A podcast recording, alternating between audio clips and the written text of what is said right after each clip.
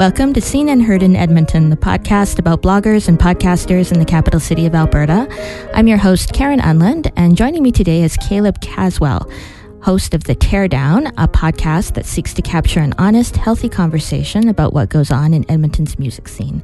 Welcome. Hello. Seen and Heard in Edmonton is a proud member of the Alberta Podcast Network powered by ATB. ATB Financial is making it possible for us to build this network to help podcasters create and businesses succeed, and you'll learn more about that later in the show. All right, over to you, Caleb. Uh, why did you start the Teardown? Um, it kind of came from two different places. I graduated from the professional writing program at MacEwan, which is now the uh, Bachelor of Communications. And I was a music student before that. I took drums through the percussion program at the MacEwan Music uh, in the MacEwan Music program, and I've always been looking for a way to kind of combine those interests.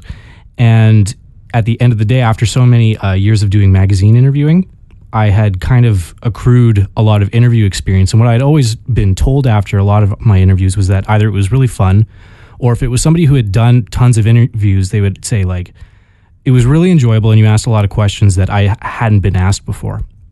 Which kind of gave me the idea that maybe I would be successful if I could do something in a podcast format and not really need to cut a lot of stuff and keep it fun and keep it entertaining for the audience and for the person I was interviewing. And then I had a chance meeting with um, another musician slash journalist in the music scene, and we had a long talk about how, with music journalism in Edmonton specifically, there isn't much that's very critical a lot of it is very much about boosterism, uh, which I think has its place, definitely. But I don't think that there was anywhere that was really talking about issues or looking to improve the scene through criticism. So I wanted to make a format and a platform where we could have honest, sincere conversations about, you know what, I don't like that this is going on. I don't think that um, we've done enough to improve certain areas. So unintentionally, the podcast has kind of become not only about music, but it's been about people's narratives and social issues. So, to that point, you had a, a recent um, episode that you had with Audrey Ochoa, who's mm-hmm. a jazz trombonist. As to me, to a total new, newbie to the music scene, and I, I still don't know much about it, but I got a lot of insight from that conversation. One of them was the the practice of booking three bands in one night means that nobody makes any money. That was really interesting that she mm-hmm. said that. Yeah. Is that an example of what you feel like you're able to draw out of people? I mean, that one is even really common, I would say. A lot of people know that. And more than drawing it out of somebody, I, I, think that she definitely was very critical of it, more than most people that I've spoken with. And that kind of comes from the genre that she plays in. Um, I think that what I'm able to draw to people is the things that make it so that Audrey got to the point where she's like, I can't share this podcast. This might piss off too many people. Right. And I try, I, I actually had this uh, conversation with somebody recently on the podcast where there is always the teardown conversation that happens, which is pretty critical. And then there's the, the, the recorder goes off, and then we talk for another half hour. And that's when stuff really starts coming out. But yeah, I think um, if I have any ability, and again, this is something I, I I kind of felt going on with my interviewing, um, I'm able to get people to a comfortable place where they feel that they can share. One of my favorite examples is I was interviewing um, a guy for Alberta Venture, and he was a big up and coming uh, liquor agent tycoon uh, one of the fastest growing companies in Alberta. And we met at a coffee shop in Calgary. He was wearing a full suit, this big glass boardroom. That it was just the two of us doing the interview. And I think 40 minutes in, he was leaning back in his chair with his feet up on his on the table, and his hand kind of draped over the back of his head, over top of his forehead. and it was just this visual of like, oh, I, I, I think you're okay, like talking to me. So yeah, a lot of it is um, just giving musicians who I think are desperate to have these conversations a place where they a know it's safe, b they know that it's in a place where it's not that they want to destroy Edmonton's music scene, they want to make it better, and how can they achieve that end, um, and then yeah, having fun with it. So, do you think, to what extent do you think the fact that you are also a musician helps you establish that comfort level? Oh, I think tons. I think a lot of it comes down to having this shared, um, not only terminology, I think, which a lot of the time just lets people know that, like, I can talk on your level. And that helps people n- not edit themselves as they're speaking and think, like, okay, well, how do I communicate this in a way? And while I think in certain episodes, um, if I speak with people that are of a very high academic knowledge, it would lose um, quite a few people. For example, I have two friends that I've interviewed, one of whom went to do uh, composing in LA, so he does film composition now, and another friend who's getting his master's in composition in Germany at the moment. And while we speak uh, in a couple of places about some like really heavy music theory, I think that where someone who isn't familiar with that terminology will still benefit is later on in the interview where being able to speak at that level makes them comfortable enough that they can kind of bring it down. Because it's not it's the talk is never that heavy for that long. It kind of goes in and out of like conversational like oh yeah and then i think this is stupid. Kind of stuff all the time. And i guess the value of the the podcast format is that you have space to sort of do a little bit of listener education before you get into the opinionating. Yeah absolutely. Okay. Um, the the significance of the name. This is something that the, the teardown is a thing, right? So mm-hmm. tell me why is it called that, and and what are you trying to capture? So when I was trying to name the podcast, I I was trying to thread this needle of something that uh, was a little bit deeper than the surface, I think, and that was also it was constructive, but it was critical at the same time. And while the teardown sounds very negative, and I'll I'll get into in the end why I'm I'm okay with that. Um, the idea is that musicians after a gig uh, we do something called tearing down the stage. Theater people do it as well. And you just strip all the cables, all the, the instruments, everything off so that it's clean again. And whenever musicians do this, that's when the unpacking of the night kind of happens. And it's like, I thought this sucked. I thought this was great. Uh, I love the audience we had. I thought we did really well in this tune. I think we need to practice this more. And it's always with the idea of tearing down to build up better the next time. And that was really the spirit that I wanted to capture with the podcast. And I think I've been able to do that with a lot of the episodes. Um, and then as far as the negative connotation, um, I'm okay with it seeming like it's a really angry uh, podcast because if that draws people in and they want to check it out to see if it's like just a couple of people, you know, beating up on other bands, I think that very quickly they'll understand that's not really what the podcast is about. So, uh, what is it about then? It, it, you mentioned it before the, the desire to improve the scene. What, yeah. what needs improving? Oh, man. It, it depends on what part of the scene. I mean, the fact that musicians. Okay, I was going to say that they aren't making money. That's not true. There are bands that are taking advantage of the current zeitgeist, and I think that are, are doing a very good job. Like, if you look to Scenic Route to Alaska, the way that they'll do a show, and they'll have shows. Well, it'll be you know two bands opening for them, and they'll still make a lot of money. It, it's just kind of understanding like how their approach to marketing it is. Uh, it's understanding their reach to their demographic. Um, I think that with the episode with Audrey, we get into sexism in the scene, which mm-hmm. is rampant across all genres. Yeah, um, it's not exclusive to jazz. With uh, an episode I did with Liam Copeland, I think it's episode number five. I talk about drug issues in the scene and how he got to a place where he had to leave his wife and child and live on the streets. And uh, an episode that will be going up shortly, which might already be out by the time this is released, is with um, Selassie Draw and Elaine, I believe his last name is Intwali, and they were performers at Afrofest. And we afterwards had a three way conversation about the segregation of our music scene and how it's not intentional. It's not something that I think anybody is saying we need to keep black and white music apart, but it's just this thing that's kind of passively happened. And I have no idea where Edmonton's rap scene is. And that's always really bothered me as a fan of rap. And then to kind of start reaching out and see like it's a vibrant scene and there are a lot of people that are very invested in what's going on here, but you can't find it. So all of these different issues and I think the first step is to air them out. Um, sunlight is the best disinfectant. Right. And from there, once we can start having the conversation, we can start fixing things as soon as it starts becoming visible.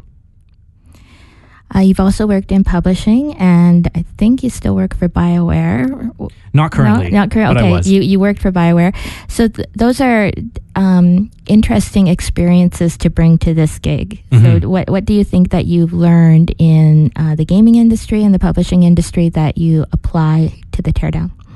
The publishing industry, by and large, I mean, informs a lot of what I do, and a lot of that um, comes down to scheduling and th- this was actually also something that I picked up from BioWare, um, or more specifically, the media guys at BioWare, where I went to them and said, like how should I be doing this? I'm thinking of launching this podcast and I'm thinking like it's going to be this heavy.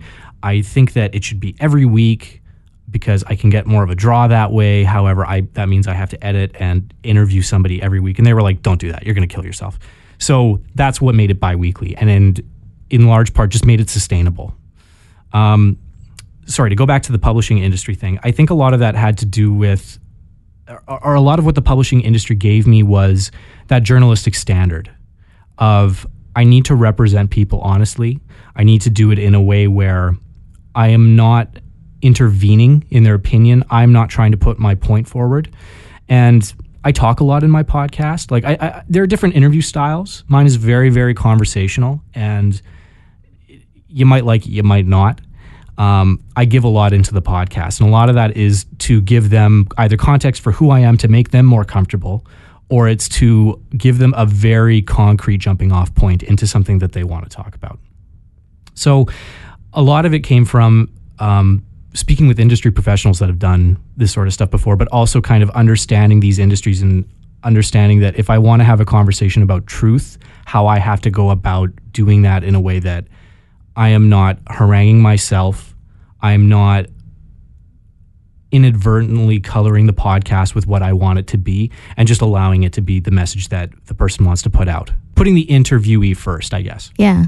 And and the listener too, right? Yeah. To make sure that the listener gets something out of it. I think you make a really good point about um, the discipline and rigor of uh, continuous publication. Mm-hmm. I think that some people start a podcast thinking, we'll just do this and and and I'll I'll figure out who I'm going to talk to and then Yeah. and and it peters out um, because there's no plan. Right. It seems like you've got a plan.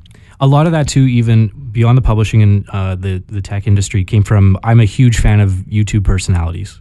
There are a lot of channels that I follow, and number one thing I've heard across the board, whenever they talk about what was like, where does your success come from, is consistency. Right. So even if you have to lower your output so that your consistency can be the same, that's ideal. That is excellent advice. Uh, I have lots more questions for you, but first we'll take a break for a word from our sponsors and then we'll come back. This episode of Seen and Heard in Edmonton is brought to you by ATB Financial, founding sponsor of the Alberta Podcast Network. I'm here with my daughter, Elizabeth, who comes in from time to time to help me talk about ATB. Hello, Elizabeth. Hi, Mom.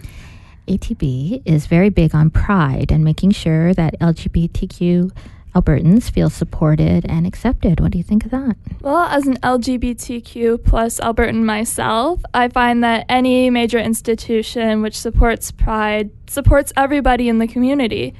And it's very, very supportive to see LGBT issues in the public eye and seeing LGBT plus uh, related events that are supported by huge institutions like ATB. Yeah, and sometimes that support takes the form of gestures like lighting up the ATB Financial Building in rainbow colors or letting you get a Pride MasterCard with a rainbow flag on it someday, not yet, um, because of uh, credit cards. But anyway, uh, ATB's support also takes some more tangible uh, forms like sponsoring the Pride festivals in Edmonton and in other communities across uh, Alberta. Um, and it also supports Camp Firefly and Firefly in schools. And I would just, what do you know about those programs? Well, when I was doing my CALM courses as summer school this summer, uh, Camp Firefly, well, no, Firefly itself actually came to speak to us. And it was a very interesting presentation that covered inclusivity, various terms you might hear in the LGBT plus community, as well as some very interesting LGBT plus history, which I found enlightening and also very affirming. That is awesome. I didn't even know the depth that they got into in that in that course. So that is great. And uh, as a parent, uh, I think it's just very valuable that these opportunities exist and that ATB helps make them exist. We will put a link to ATB's various Pride initiatives in the show notes. And remember that these things happen because ATB listens. And you can learn more at atb.com slash listen. All right, we're back with Caleb Caswell of The Teardown. Uh, so tell me, uh, I feel like you're a bit of a student of the coverage of the Edmonton music scene in mainstream media as well, maybe. Uh, to a degree, I, there's been a definite lessening of That's that. what I wanted to talk to you about. Like, Yeah. what what have been the effects of the shrinkage? what I have found more than anything at this point is that the music scene, and this is this is true before I, I, I think um, journalism really took a dive, uh, specifically between like we lost C and with Sandra Sperounes leaving the journal. I- with less coverage, it's really increased the balkanization of the Edmonton music scene. Nobody knows anything about any of the other scenes. There's no touch point across the city for oh i want to check out this scene how do i do that i want to know what's going on here it's all on facebook facebook doesn't have any sort of like central platform really to it for the edmonton music scene either and i think the other issue with there not being any um, specifically critical voices in the scene is that you lose having any tastemakers and without tastemakers, again, they serve as one of those touch points into what should I be checking out right now. So everybody's just kind of doing their own thing. They're going off of their own friend groups, which I, is fine and it's universal to every music scene, but we don't have anything that everybody can kind of look to as a north star of what are we doing? What should I be listening to? What should I be supporting? What's crap in this scene that we should be tearing down? And what should be what we should be working towards? And that must be a little bit tricky as an independent guy because you don't have like a big mainstream brand behind you Mhm. to. It's like if you make somebody mad, uh, you know, there's. I don't know. There feels like uh, there's more security to be critical Yeah. in the old way, but the old way's not coming back. So, what does it take extra bravery then?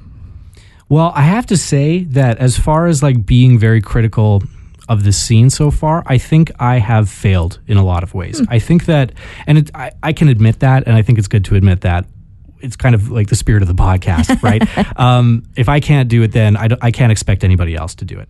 So, what's kind of happened in the space of instead of me looking at bands and saying like this is what you're doing wrong or this is this is stuff that you could improve it's kind of become more about the scene itself which i'm attacking you know this entity that you know doesn't have a person that represents it. Is that less effective in you know making immediate change? Absolutely. I think it's the same thing as anybody who says like they go on twitter and they hit a pothole and it's like get it together edmonton. Right. that's not changing anything. That's not directing your anger towards anybody and making somebody responsible for changing that. It just kind of a, is a downer on every everybody in edmonton. And half the time i mean most of the population isn't responsible for it. Right. so it just gets dismissed. Um, at the same time, I think that for where I am in building a brand, it's important for me that I have I, I make it so that my authenticity comes first. And once that brand is big enough, I think then I can start cashing in on it. But I'm still in the stage of building it. So I can't really take anybody to task at this point. Yeah, and it, it's actually harder to take people to task when well you well it's very hard to take people to task when you're if you're interviewing them Yes. right yes. and uh, and I think that's something that we're going to have to get our heads around as as independent guys kind of grow up uh, to replace what is being lost. Mhm. Um, but then, yeah, you're right. Like it's just it's something that you have to you have to build your credibility with the audience over time too. Right. Yeah. Uh, you mentioned YouTube. You also are a YouTuber I of some sort. part of YouTuber. Yeah. So there's a YouTube channel called Anime Bomb, which and B O M stands for what does it stand for? Box of mystery. Box Box of Mystery, and and so you you and some friends hmm watch some anime and commented on comment on it like Mystery Science Theater 3000 like is Yes. that kind of what that is? Um, what do you get from that experience? That is, uh, and I'll do a side plug here. We're actually going to be at Animathon. This will be the second time Nice. uh, at MacEwan this year at the end of August. So you can come and check us out, do it live. Yeah. Um, I mean, what do I get from it? It's it was an idea. It's a bunch of guys that all worked at BioWare together. We were all testing games, and we all found that we had very similar interests. Uh, one of the guys went out. This is when Blockbuster was just closing down. Went out behind a Blockbuster and found a box of old anime and it was like part Oh. four of seven. So it's like there's no way you have any uh, any understanding of what's actually happening in the series at that point when you watch it. And so the box of mystery was we would always just pull out stuff at random and then just watch it and talk over it. And the less we knew of what was going on, the funnier it would be. So for me at this point, it's incredibly exciting because it's a it's a tiny channel. It's exactly where I am in terms of the podcast. It's very small listenership, but kind of growing steadily and getting some fans that are ardently in support of it. Um, so not only is it kind of approaching new media in the YouTube sense, which I haven't really done at this point, and kind of seeing what that is, it's also just an exploration of um, a topic I think is really funny with a bunch of guys that I think is really good. And I think in any project that you take on, any sort of side chase that you do, you have to find it entertaining. So with Anime Bomb, for me personally, b- despite thinking that like not every episode is gold, but the majority of them I really enjoy, and also just it, it, it's another way to work on improv That's true. Yeah. which I think is um, I've always described doing uh, podcast interviews or interviews in general is that you're doing an improv scene with somebody else, but the other person doesn't know they're doing improv. so you have to be really good at your game. You have to understand like where is this narrative going. You have to be able to react d- depending on what they want to give you. Um, so any sort of practice that I can take from that is invaluable. And it's such an interesting medium, growing medium, uh, audience wise. I, I see this through the theme of my kids or Mhm. the lens of my kids who are 12 and 15. They barely watch TV. They watch YouTube. Yeah. And, and they have this whole language in between them about what Linkara said about this, or I don't know. They- I, I kind of pick out bits and pieces of vocabulary that I don't understand. Yeah. Uh, that's the future. They're not going to come back to TV. They're going to keep watching YouTube or something else, whatever comes next, right? And what's really funny actually is that there's been this huge sponsorship change in how YouTube functions. And whereas before it was like sponsors would just kind of give out, uh, you know, a blanket like we want to be on this many videos, we want to be on videos that have this large of a viewership. But now it's changed so that depending on the video's content, and a lot of YouTube, I mean, the strength of YouTube was that it was independents that were making adult content Yeah. essentially. And now a lot of these sponsors have pulled out saying we don't want to be associated with that. And tons of YouTubers have either fled the scene or it's just made it so that it's not a viable way to make money anymore. So there's going to be a huge shift that's coming in YouTube as well relatively soon. It's kind of that's kind of depressing to hear actually because one of the things that I really was heartened about YouTube, uh, what heartened me about uh, YouTube was that they realized that they had to find a way to monetize creation. They Mhm. they realized that they had to find a way for creators to make some money for doing this if they wanted to encourage more and better content, which a lot of other platforms do not did not agree with. Right? Right. We're still all tweeting for free. Exactly. Um, so I hope that this doesn't signal uh, stepping back because I'd like other platforms and podcasting too to move more towards that instead of away from it. hmm Yeah. Uh, what's next for the teardown?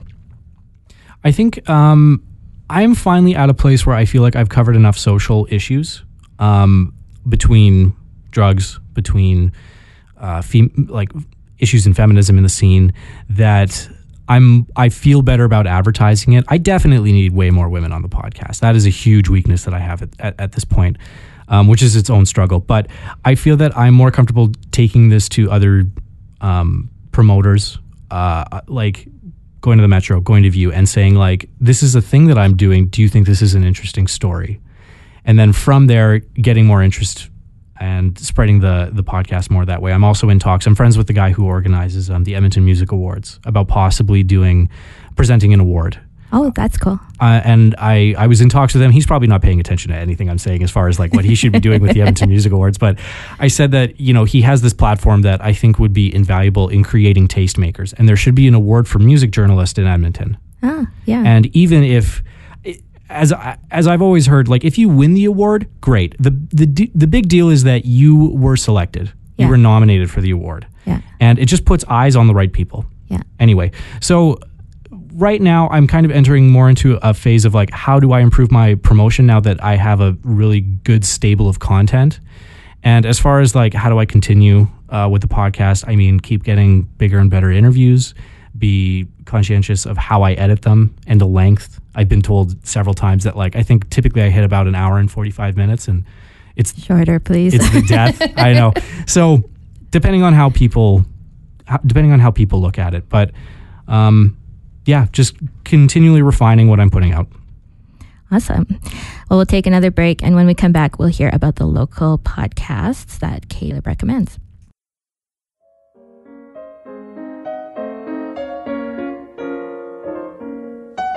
This episode of Seen and Heard in Edmonton is brought to you by the Alberta Podcast Network, powered by ATB. One of the outstanding podcasts we have in the network is That's So Maven, a podcast by, for, and about female entrepreneurs and leaders. Every week, host Andrea Bessa interviews a woman who's making a difference, and she really gets them to open up about what's hard about it in addition to what makes them successful. Andrea is a curious and passionate interviewer, and her show is a great source of inspiration to me as a female entrepreneur. I bet it would be for you as well. You can find That's So Maven and the other members of the Alberta Podcast Network powered by ATB at albertapodcastnetwork.com. All right, so uh, what podcasts or blogs that are made locally do you like?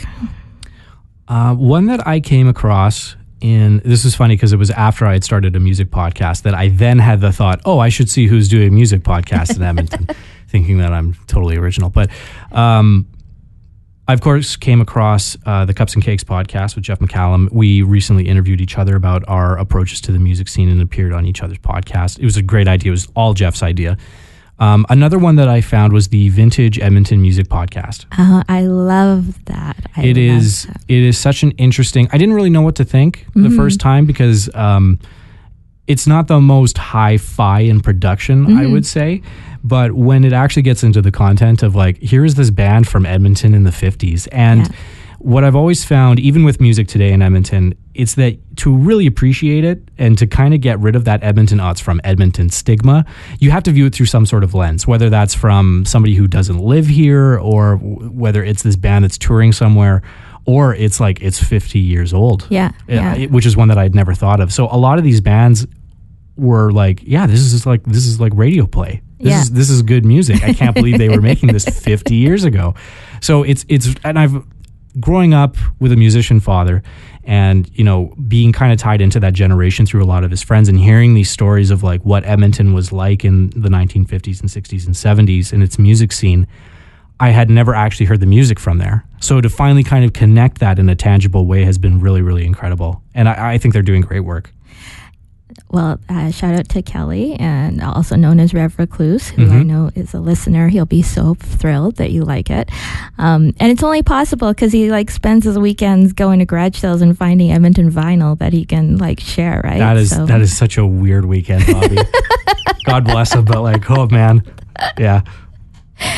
All right. At the top, you you mentioned that you had uh, graduated from MacEwan's um, professional communications program. hmm Uh, what's your advice for grads coming out of that program now who want to find, uh, who want to do journalistic work or any kind of communications work? My career um, story, as yeah, I'm a I'm a communications grad, and I can't I can't put a sentence together right now. Um, I was first off, like every time that you have a stroke of luck, take advantage of it. Mm. I was I was incredibly lucky where I went through uh, professional writing and magazine writing was a course that I took. And I mean I I did everything. I did screenwriting, I did prose, I did I took advantage of every opportunity there was. And that's that's more or less the theme for the next bit of what I'm going to talk about. Um, where I was very lucky uh, that my magazine writing teacher Tara Blasco Rye uh, noticed my writing, and then she recommended me for Alberta Venture. Uh, I was supposed to do the internship there. Long story short, they did hire me, and the Sunday before I was supposed to start, they came back and said, "There's been an HR issue. We can't actually hire you." And so, lesson number two is that when you have a setback, handle it with class. I went home and I went on Facebook and I wrote like, "Oh, Alberta Venture," no, no, no, and another writer in the scene immediately got in contact with me and said, "Delete that because you don't know when they're going to come back to you." I deleted it, and the day after, one of the editors came back and said, "We screwed you over. We need to go for coffee." And from there, I immediately started getting features, and I was doing like a freelance internship.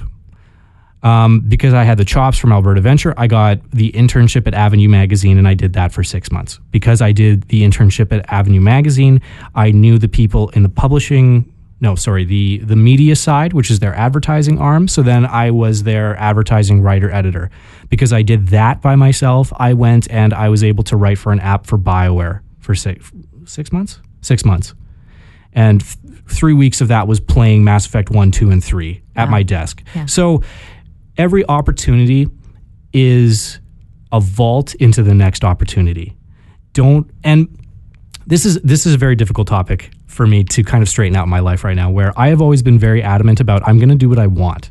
I don't want to make a lot of concessions and then all of a sudden like with, with music for example a lot of people start off as like they want to be a jazz musician and then they become a music teacher as like a way of like I can make a living and I'm still in music and then people hate their lives for 40 years. so I was very interested in always like I'm pursuing what I want to do. And at the same time, I mean, I, I have made concessions, I've made compromises, but at the same time, it's led me into doing amazing different things that are the things that I wanted to do. So I think that um, keep an open mind, take advantage of every lucky opportunity you have, pay attention to what, again, the zeitgeist is. Don't just follow something because it was successful for somebody else, pave your own path. And uh, one of the best pieces of music advice I've ever received, which actually will come into podcasting new media, um, was uh, an older musician, Cliff Minshaw, when I was working at Long McQuade back in the day. And we were just talking about how bands come up, and he told me it takes 10 years to be an overnight success. That's excellent. and it, it's always stayed with me. And it's the same thing with the podcast. I have to put the time in, Yeah. and that's what you have to do with your career. You're so wise. Thank you. Yeah. Thank you so much for coming to talk to me today. Absolutely. Thank you for having me. You can subscribe to the Teardown in Apple Podcasts and SoundCloud, and you can find it on SoundCloud too. And you can also visit um, Caleb's website, theteardownsucks.com, and it's on Twitter and Facebook and Instagram. If you want to dive into anime with him, go to YouTube and look for Anime Bom. That's B O M. And like he mentioned, they're going to be at Animethon at MacEwan in August to uh, do it out loud in front of everybody. And you can find Caleb himself on Twitter at CBW Caswell. All these links and Caleb's recommendations will be in the show notes at seenandheardyeg.com. If you subscribe to my newsletter at seenandheardyeg.com, you'll get complete coverage of Edmonton's blogs and podcasts. And I'd also like you to visit albertapodcastnetwork.com to sign up for updates on the network that we're building. Many thanks to Castria for helping me produce this podcast. You can find out how they can help you at wearecastria.com. Thanks for listening.